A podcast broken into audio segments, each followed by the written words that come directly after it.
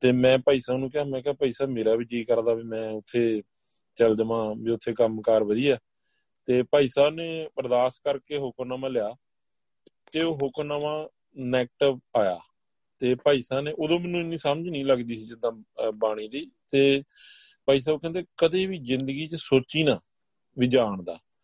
ਮੈਂ ਉੱਥੇ ਗਿਆ ਨਹੀਂ ਵੈਗਰੂ ਉੱਥੇ ਉਹਨਾਂ ਦਾ, ਮੈਂ ਹੁਣ ਹੁਣ ਵੀ ਤੁਸੀਂ ਦੇਖ ਲਓ ਵੀ ਇੰਨਾ ਬੁਰਾ ਹਾਲ ਆ, ਕਿਉਂਕਿ ਉਹ ਸਾਰੀ ਤੇਲ ਨਾਲ ਰਿਲੇਟਡ ਆ ਸਿਟੀ ਤੇ ਉਹਨਾਂ ਦਾ ਅੱਜ ਵੀ ਬਹੁਤ ਜ਼ਿਆਦਾ ਬੁਰਾ ਹਾਲ ਆ ਫਾਈਨੈਂਸ਼ਲੀ ਤੇ ਉਦੋਂ ਵੀ ਗੁਰੂ ਸਾਹਿਬ ਨੇ ਬਚਾਇਆ ਬਹੁਤ ਵਾਰੀ ਬਚਾਇਆ। ਕਈ ਸੁਰਤੀ ਵਾਲੇ ਸਿੰਘਾਂ ਨੂੰ ਵੀ ਗੁਰੂ ਸਾਹਿਬ ਜਿੱਦਾਂ ਸੁਰਤੀ ਕੀ ਸਮਝਾ ਦਿੰਦੇ ਆ ਜਿਨ੍ਹਾਂ ਦੀ ਸੁਰਤੀ ਇਨੀ ਡੀਪ ਨਹੀਂ ਕਿ ਹੁਕਮਨਾਮਾ ਲੈ ਕੇ ਪੁੱਛ ਸਕਦੇ ਆ। ਮੈਂ ਬੇਟੀ ਦੀ ਐਡਮਿਸ਼ਨ ਲੈਣੀ ਸੀਗੀ ਉਹਨੇ ਜਿੱਦਾਂ ਸੈਕੰਡਰੀ ਸਕੂਲ 'ਚ।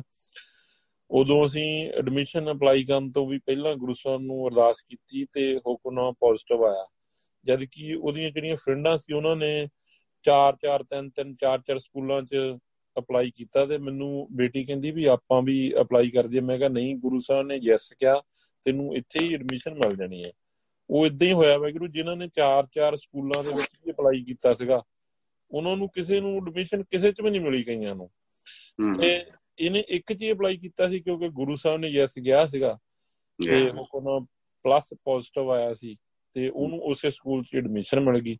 ਤੇ ਇਦਾਂ ਹੀ ਆਪਾਂ ਨੂੰ ਬੱਚਿਆਂ ਨੂੰ ਵੀ ਵਾਹਿਗੁਰੂ ਇਹ ਚੀਜ਼ ਸਿਖਾਉਣੀ ਚਾਹੀਦੀ। ਮੈਂ ਆਪਣੇ ਬੱਚਿਆਂ ਨੂੰ ਵੀ ਇਹ ਗੱਲ ਆਪਾਂ ਕਹਿੰਨੇ ਜਿਹੜੇ ਗੁਰਸਿੱਖ ਬੱਚੇ ਆ ਕਿ ਜੇ ਉਹ ਮਾਂ ਪੇ ਨੂੰ ਕੋਈ ਗੱਲ ਨਹੀਂ ਦੱਸ ਸਕਦੇ ਕਈ ਵਾਰੀ ਉਹ ਡਰਦੇ ਆ ਵੀ ਅਸੀਂ ਮਾਂ ਪੇ ਨੂੰ ਇਦਾਂ ਕਹਿਤਾ ਉਹ ਸਾਨੂੰ ਕਹਿਣਗੇ ਕੁਝ ਜਾਂ ਸਾਨੂੰ ਝੜਕਾ ਮਾਰਨਗੇ ਹਨਾ? ਤੇ ਉਹ ਮੈਂ ਕਿਹਾ ਵੀ ਜਿਹੜਾ ਤੁਹਾਡੇ ਮਾਂ ਪੇ ਦਾ ਵੀ ਮਾਂ ਪੇ ਆ ਤੁਸੀਂ ਉਹਦੇ ਨਾਲ ਗੱਲ ਕਰੋ ਗੁਰੂ ਸਾਹਿਬ ਨੂੰ ਅਰਦਾਸ ਕਰੋ ਗੁਰੂ ਸਾਹਿਬ ਤੋਂ ਹੁਕਮ ਨਾਲ ਲਓ। ਤਾਂ ਨਹੀਂ ਸਮਝ ਲੱਗਾ ਤੁਸੀਂ ਸਾਨੂੰ ਪੁੱਛ ਲਓ। ਬੱਚਿਆਂ ਨੂੰ ਵੀ ਹੌਲੀ ਹੌਲੀ ਇਸ ਚੀਜ਼ ਤੇ ਆਪਾਂ ਨੂੰ ਟ੍ਰੇਨਡ ਕਰਨਾ ਚਾਹੀਦਾ ਤੇ ਉਹ ਫੇ ਆਪੇ ਜਦੋਂ ਗੁਰੂ ਸਾਹਿਬ ਨਾਲ ਗੱਲ ਕਰਨ ਲੱਪਣਗੇ ਉਹ ਕਿਸੇ ਬੰਦੇ ਤੇ ਜਦੋਂ ਭਾਈ ਸਾਹਿਬ ਨੇ ਵਿਚਾਰ ਕੀਤੀ ਸੀਗੀ ਕਥਾ ਕਰਦੇ ਸਮੇਂ ਵੀ ਕਿਸੇ ਬੰਦੇ ਤੇ ਰਿਲੇਟਡ ਨਹੀਂ ਰਹਿਣਗੇ। ਆਪਾਂ ਵੀ ਬੰਦੇ ਹੀ ਆ। ਆਪਾਂ ਵੀ ਭੁੱਲਣ ਜੀ ਆਉਨੇ ਆ।